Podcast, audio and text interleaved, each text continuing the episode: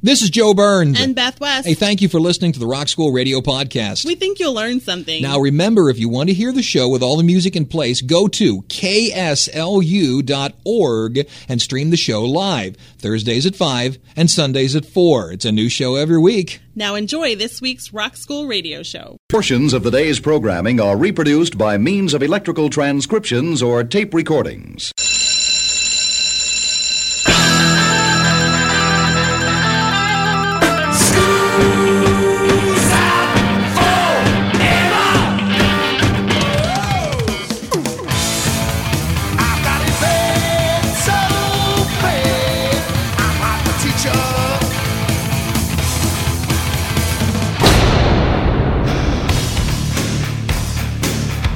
It's time for school, Rock School, with your hosts, Dr. Joe Burns Oh, so you have a Al Weird Al Yankovic chasm in the marriage. and Beth West. So, uh, were there people who said, yes, absolutely, I saw his junk? Class is in.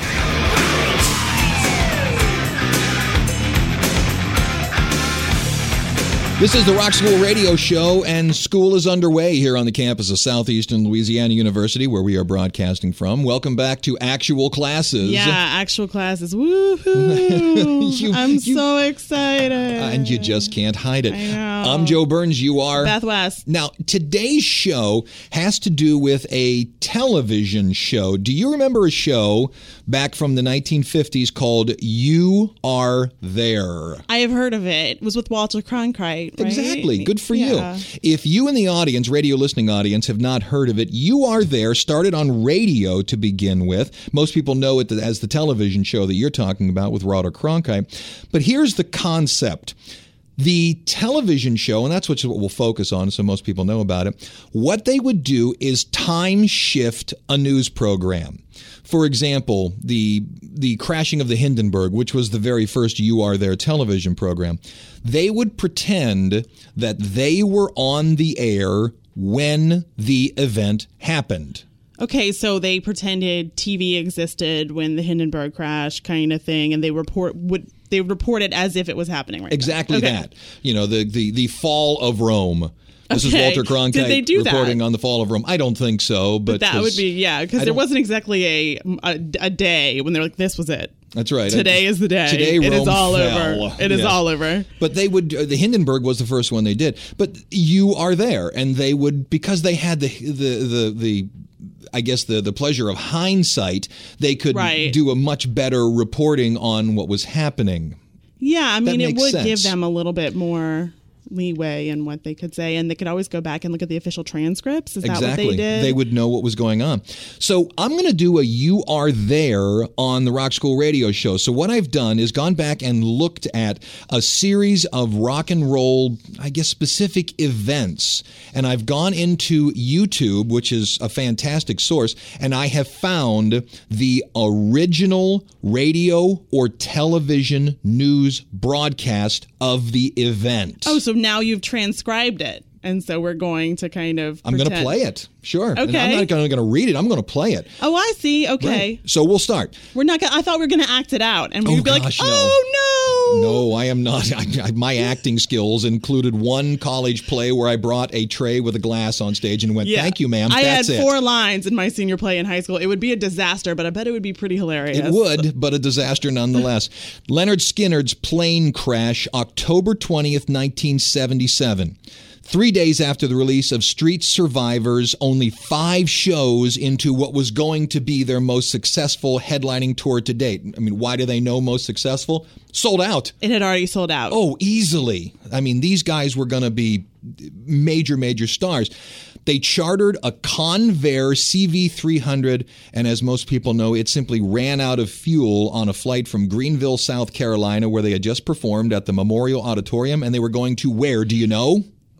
Do you know where they were going? were they coming to New Orleans or No, LSU. they were going to LSU, the Baton Rouge? That's yeah, right. that- I knew they were coming somewhere in Louisiana. That's right. And as soon as the story broke, the best I could find, or the earliest report I could find, was two radio broadcasts And these are them back to back, followed by a Lynyrd Skynyrd song right here in Rock. Three members of the country rock group Lynyrd Skynyrd were among six people killed when a twin engine plane crashed in a southeastern Mississippi swamp. The dead were lead singer Ronnie Van Zant, guitarist Steve Gaines, and Gaines' sister, vocalist Cassie Gaines. Authorities say it appears the pilot was trying to crash land the plane after running low on fuel but struck treetops near McComb, Mississippi on the Louisiana border. As leader of the group, Van Zant helped create country rock hits like Free Bird and Sweet Home Alabama. Record industry spokesman said this was one of the top five rock groups in the country. Lynyrd Skynyrd. Its latest album, Street Survivors, had already gone gold after its release this week. The group took its name from a teacher who expelled three of the musicians from a Florida high school 10 years ago for wearing long hair. Three members of the group, including its leader, Ronnie Van Zant, were among the six people killed in this crash. Some of the 20 survivors said several members of the group had argued against taking the plane. They were going to vote on whether to continue flying in it after a concert tonight. Investigators said the plane ran out of gas and crashed 200 yards short of where the pilot had hoped to set it down. Although several members of the group survived, a spokesman said the band will never play again under its old name. Bob Brown, ABC News.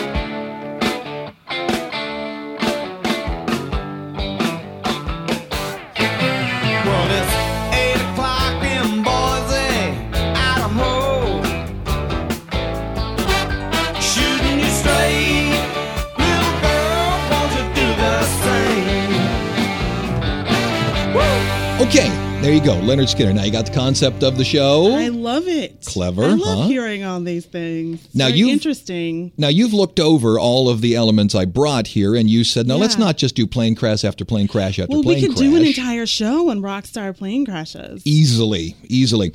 You chose, uh, oddly enough, Jim Morrison exposing himself in Miami. Well, yeah, I did choose that, and now the audience knows a little bit more about me. There I would are. choose the exposing Sure. of Jim Morrison over a lot of other things. Whether he did it or not is the real question. Uh, it apparently happened during a March 1st, 1969 concert at the Dinner Key Auditorium, Miami.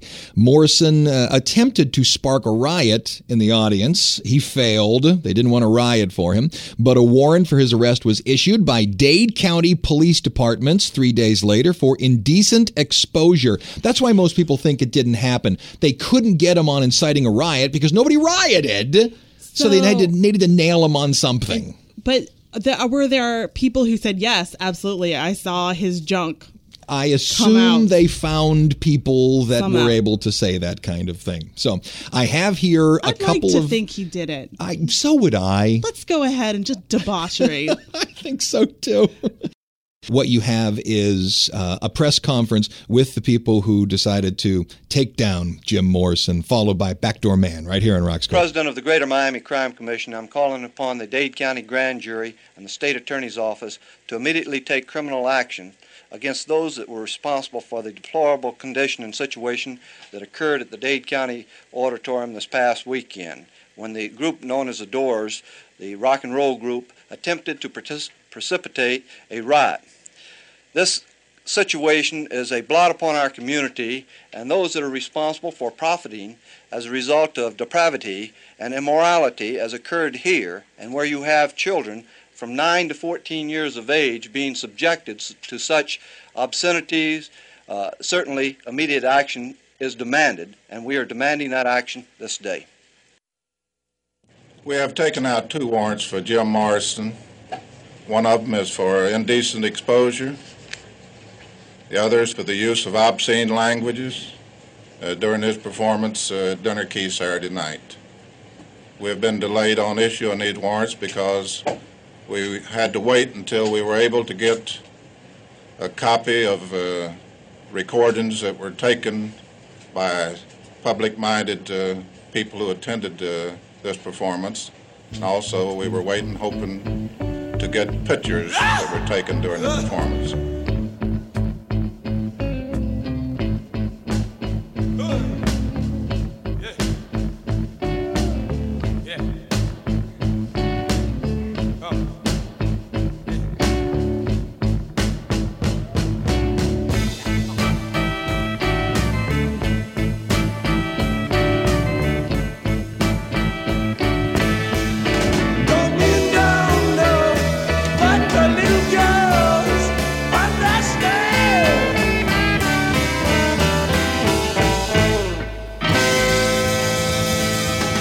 Go. Jim Morrison, maybe, Maybe. maybe not, exposed himself. But on the Rock School Radio Show, we're going with Yes. yes, Yes. just because it would Yes. be more fun. It's so much more fun to think that. Do you know what most people believe was the big story that was broken by MTV? You know, they had a news, you know, division. Well, yeah, they had a news division. I grew up with that. That's where I got my news from, pretty much, from the I ages of about 12 to 17, 18, probably. What was the big story they broke? Beat, beat every major news department to Um, Really? it. Well, then they would have to be really well established. And so, in early 90s, was it Kurt Cobain? It was. It was Kurt Cobain. I remember distinctly hearing about it, and then instead of running to, I don't know if CNN was on the air at that point in time. It wouldn't have mattered. My dad wouldn't have purchased cable if you know you'd have put a gun to his head because you can get free TV out of the air. Yeah, right. The So- air brings it to you. Right. Instead of running to a major network, I ran to MTV. I mean, went to another Yeah. friend's house and caught it there and remember watching Kurt Loder, and I can't remember what the, the young lady's name was that was on there. Tabitha Soren, Tabitha I think Soren. it was. I was, yeah, I was coming up with it. It would have taken me about 30 more seconds. and they they covered it very, very well. They, I feel like still when I hear their voices, I'm like, I trust you. They're my, isn't that strange that Kurt Loder is my Walter Cronkite? He was a uh, a reporter, if I'm not mistaken, for Rolling Stone. Yes, I and then so. was brought over. They paid him a bunch of money to legitimize, legitimize, the legitimized- size I of was, it. That's the exact word I was going to use. Like Right. he legitimized MTV. yeah, I I think, and it was it was a good idea. I remember that exact broadcast from when I went home because I was a teenager. Right. So people were very like, "This is my music." In 1994, I was 16 years old. April 8th, 1984, or pardon me, 1994. 1994.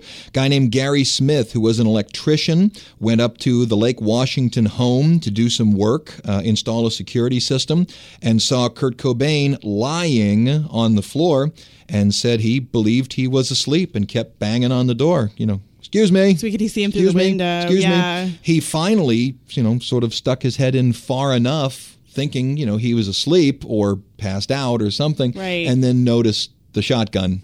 That's when he made the phone call. So it was an electrician that found him. So we kept talking about Kurt Cobain.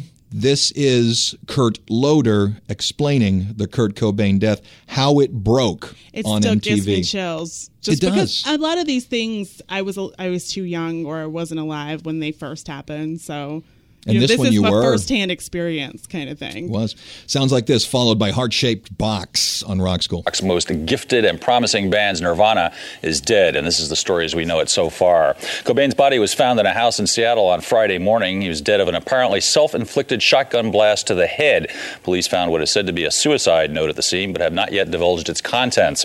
Cobain, who was 27, had reportedly been missing for about six days, according to his mother. The Los Angeles Times reported on Wednesday that Nirvana was breaking up and that Cobain was planning to undergo drug rehabilitation. A source close to the band told MTV News earlier this week that while that story sounded bad, it was better than what was, quote, really going on. That comment remains to be clarified. Cobain's body was found in a house in Seattle where he had previously lived and which he still owned. It was discovered by an electrician who had showed up at around 8:40 a.m. this morning, Friday morning, to do some work at the house.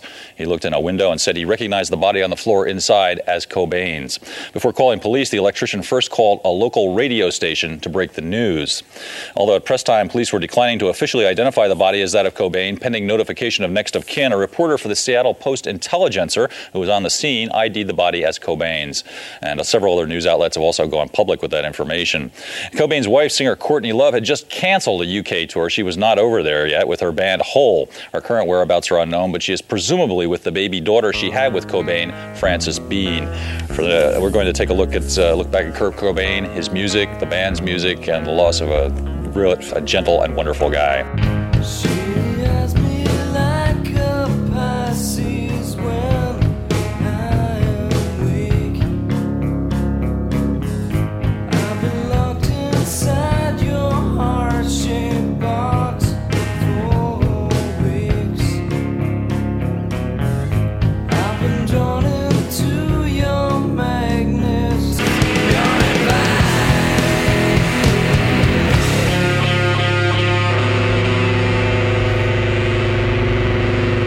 Out of Nirvana, we uh, are a little late in time because we're playing these not only the songs but Right, the the clips going along with too. it. Did you like the Monkees at When all? When I was little, they were playing the reruns of the Monkees on Nickelodeon or something like Yeah. that. And so I loved the Monkees. Me and my brothers and sisters, when I was, I would must have been like nine or 10, my mom had a tape of their best of because she was young when Of they came yeah. out. Yeah. Yeah. And so we memorized their best of. I- I love the them over and over and over and over. I love their music, and I actually love the the television show. Oh was yeah, I I, probably was would still love the television show, even though I loved it when I was young. It's it's just silly. Now, whereas I don't have the time to play a monkey song because we're in the first break and we got to go into a commercial, what I do have here is a Monkees commercial from back in 1965. So it's for the show? right? Pitching the show. Oh, good. I I can't thought wait that would to be kind of it. fun. So let's quickly say hello to an affiliate. Hello, KRFY, Sandpoint, Idaho. Who do you have? Hello, KMCE, E, Erie, Pennsylvania. Superb. Get us on Facebook, search Rock School Radio Show, and like us. You really like us. So we will hit a Monkees right into our regular sponsorship and then out, and we'll talk about another event in rock and roll. Monkees now on Rock School.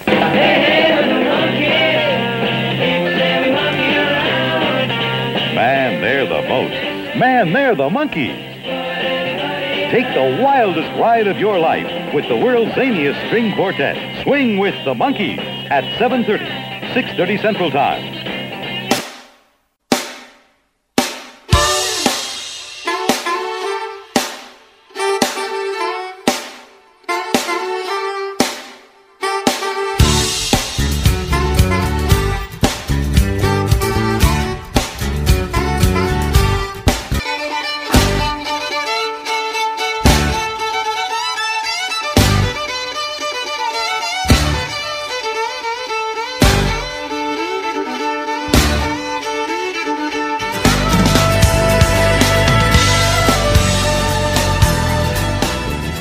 All right, we need a short one to get us to the bottom of the hour, and you're saying, you know, gee, we could just do airplane crashes again and it's again and true. again. There's tons of them. All right, well, let's do an airplane crash. And I ha- I'm just looking here, just on this page, I have three aircraft disasters. Not all airplanes, but, but, some kind of flying Right. object.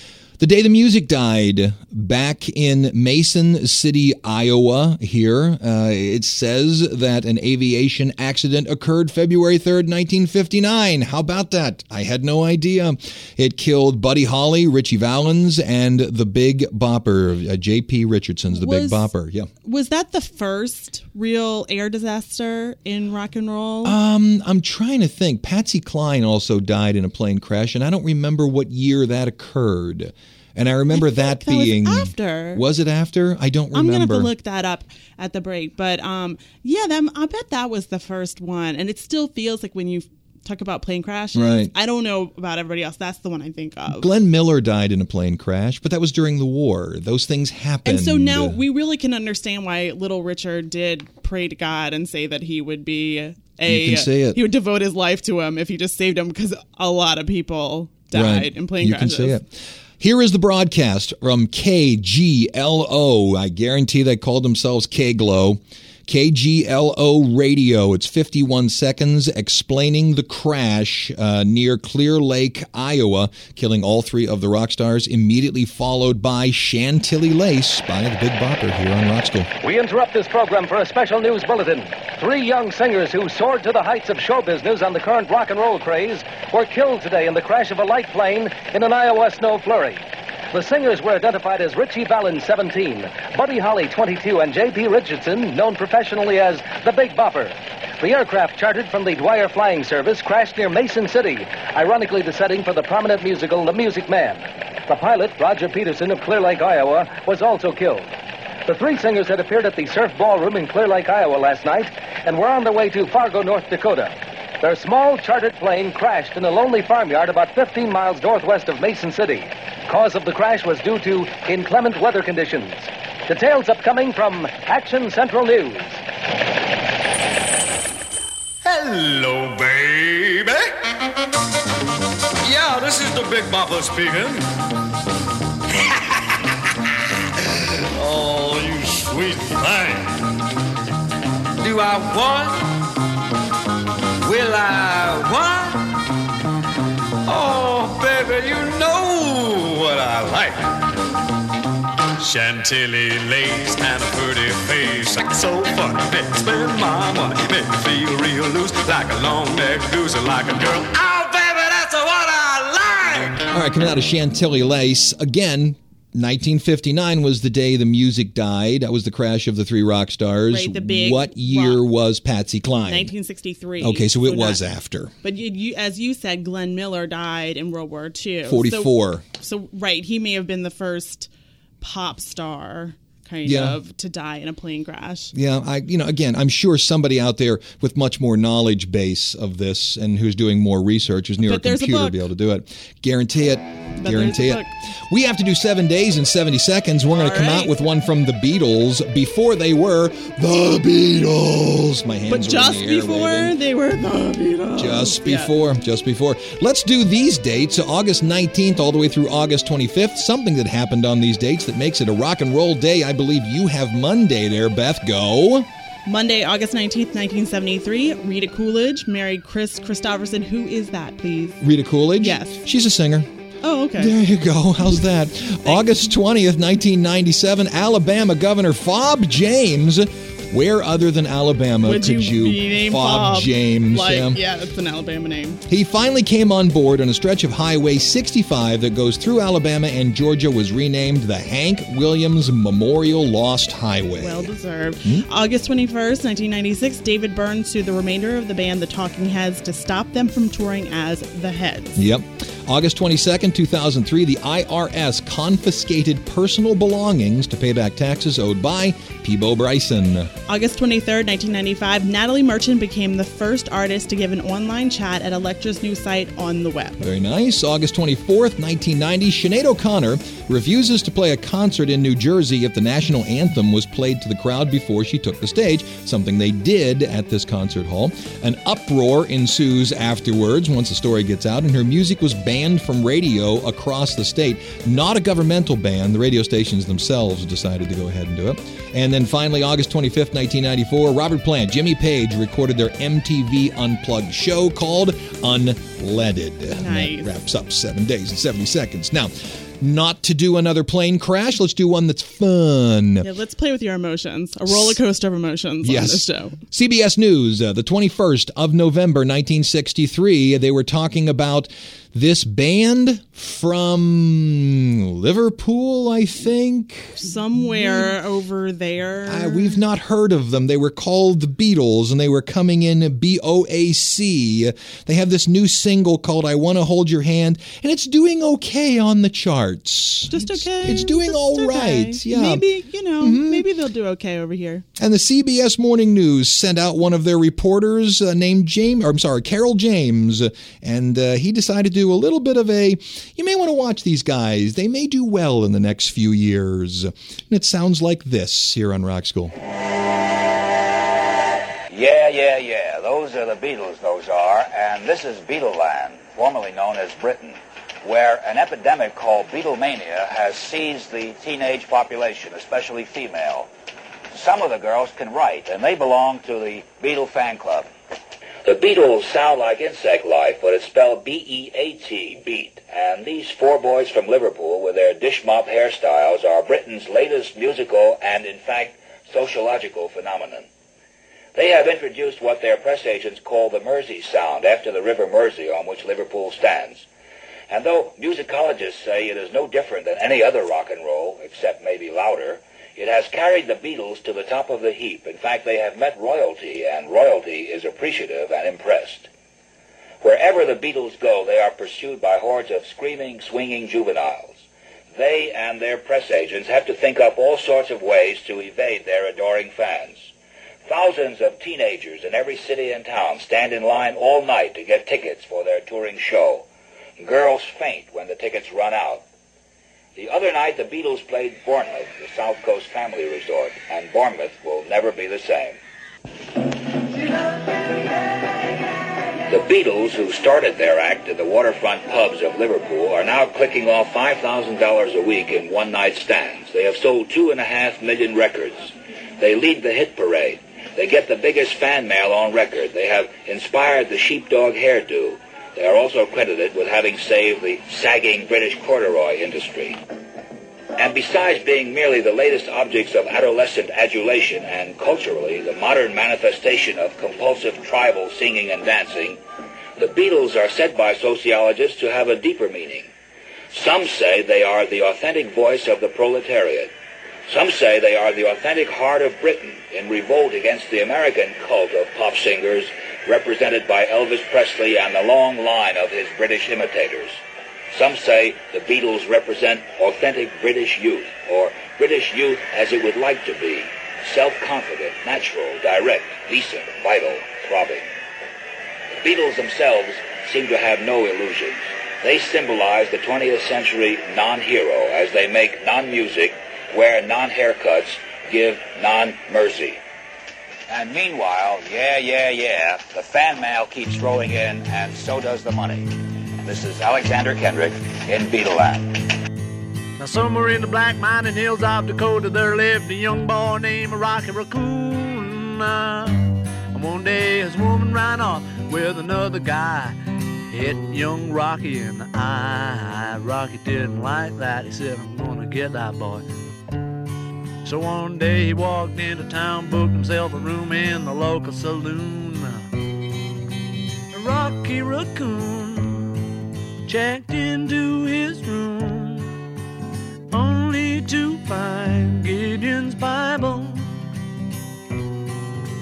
Rocky had come equipped with a gun.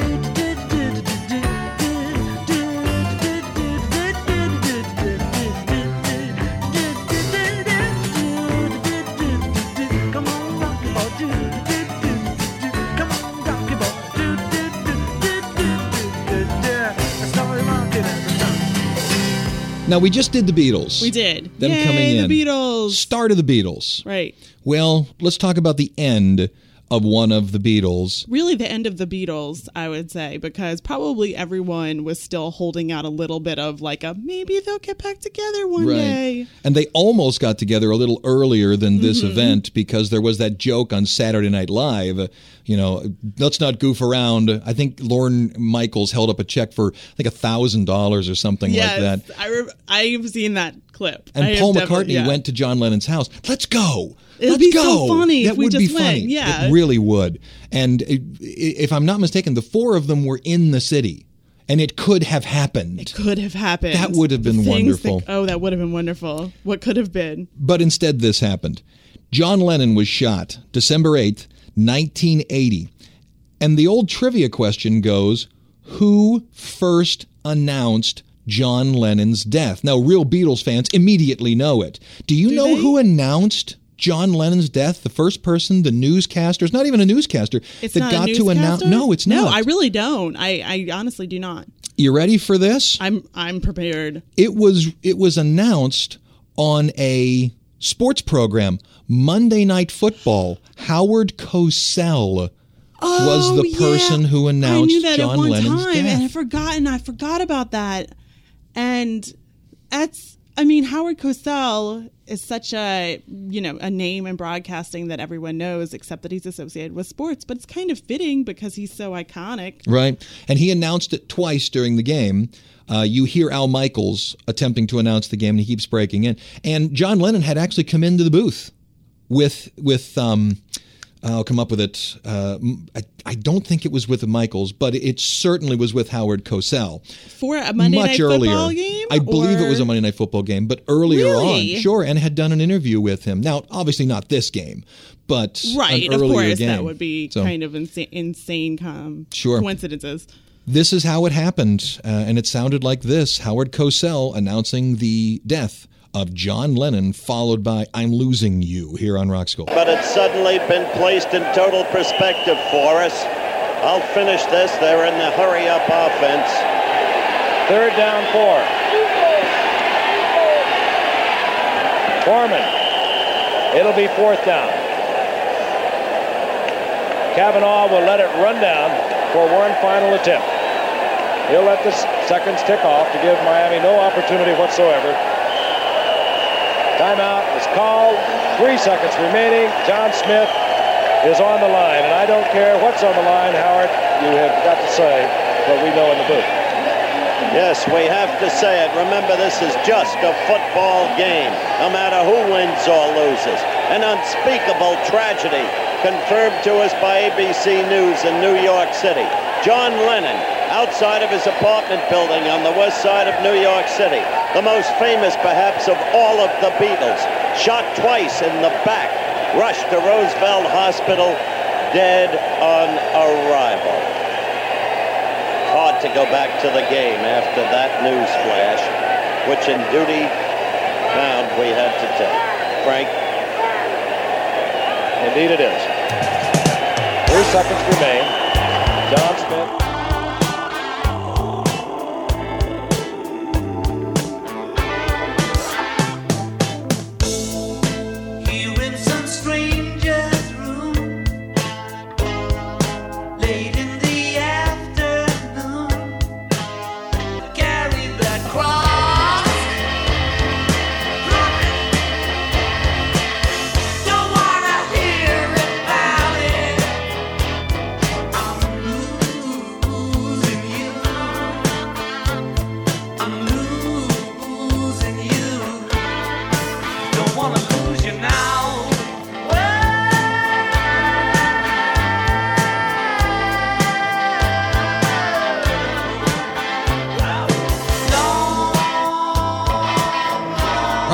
Break here on Rock School, and uh, we are late in the hour, so I'll tell you, I'm going to do one that I don't really have a good song for. The song I was going to play for this headline element was Don't Download This Song by Weird Al Yankovic. And that's very, very prescient. That is absolutely the song you need to play for it, but doesn't relate specifically. but I'm making a good uh, choice not playing a Weird Al Yankovic song. Uh, my husband would say that that's not a good choice. I would say that's an excellent choice to not play it. Oh, so you have a Weird Al Yankovic chasm in the marriage. We, we, Is what you're saying? Okay. Yes. Well, uh, let's say hello to our affiliates first. Hello, KPVL The Blend up there in uh, Postville, Iowa. Thank you. Hello, WBSD in Burlington, Wisconsin. I like that one. There's a lot of B's. It's fun to say. Is it, it comes out strong. Yeah, it really does. Lovely.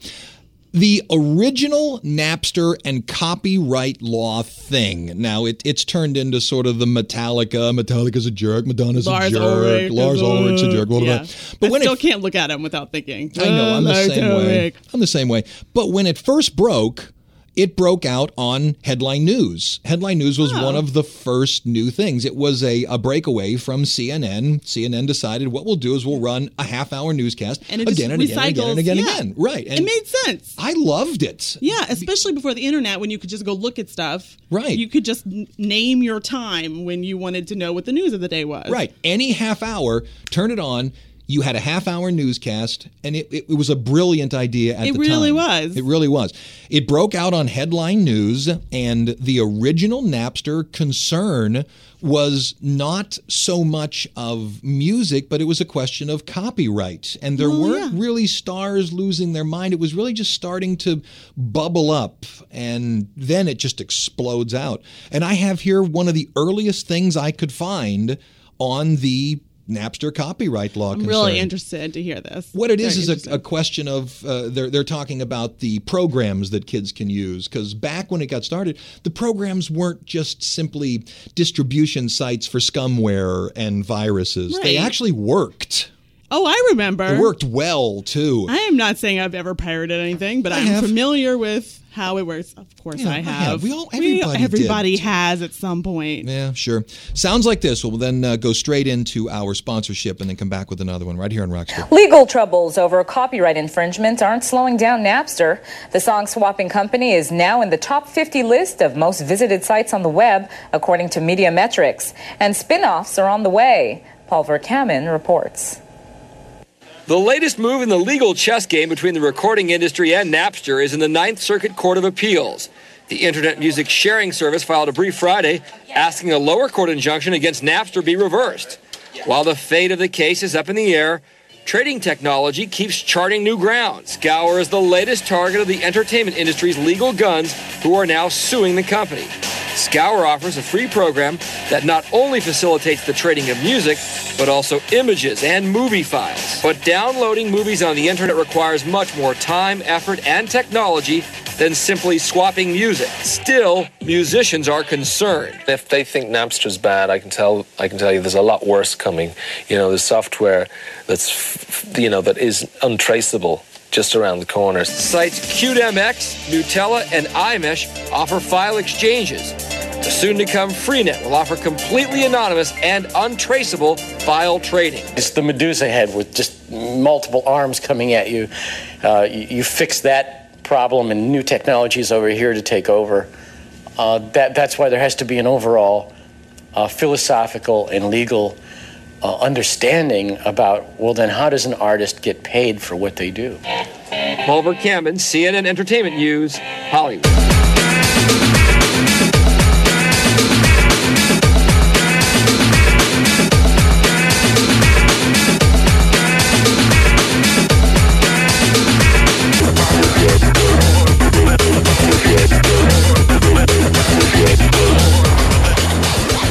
Okay, final break here on Rock School, and I'm looking at what I have left over, Beth, and I just I don't have enough for a second show, but I do but have a interesting bunch. stuff. I have a bunch left over, and since we're recording two shows today, I can't go and find more information and do a second show next week. So what I'm going to do is go grab six or seven more, and later on in the year, I'm going to do a second show Let's like part this. two. I Part think it's a good idea. Part two. Let's finish on a plane crash, only because it, it's it's just prolific. There's so, There's many, so many. of them. Sure, Randy Rhoads, the guitarist for the original Ozzy Osbourne band. Right, okay.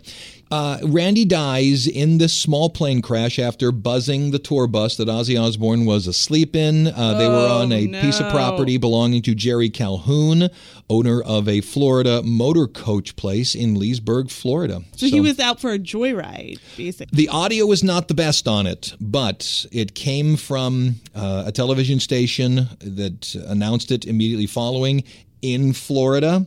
And I'm going to play that and go right into uh, Randy Rhoads playing with Ozzy Osbourne. So that wraps it up, and we'll come back later on in the year with more of these because I think the You Are There show is a decent topic. I'm Joe Burns. I'm Beth West. That'll do it. Class is dismissed. According to police, the three were on an early morning joyride after staying up over 24 hours, while some members of the Ozzy Osbourne band slept in their tour bus parked next to the house. The other three buzzed overhead, circling the bus three times. On the fourth time, they didn't make it. The, the plane had been flying treetop level roughly three times. And then after uh, the fourth pass, he tipped the bus on the opposite side, and then it went over the top of the bus, the plane did, and hit a pine tree in the front yard. And after it hit the pine tree, it nosedived into the home. The home then burst into flames and killed were the band's lead guitarist, hairdresser, and bus driver, 36-year-old Andrew Aycock, who was also the plane's pilot. They were flying in a Beechcraft Bonanza like this one. No one was injured in the home, which is reportedly owned by country music singer Jerry Calhoun. The band was on a tour which included a concert this weekend at the T-Bowl. Police say the band's bus driver lived nearby and brought the band here for a brief stop before continuing on. Near Leesburg, Marty Salt, Channel 9, Eyewitness News.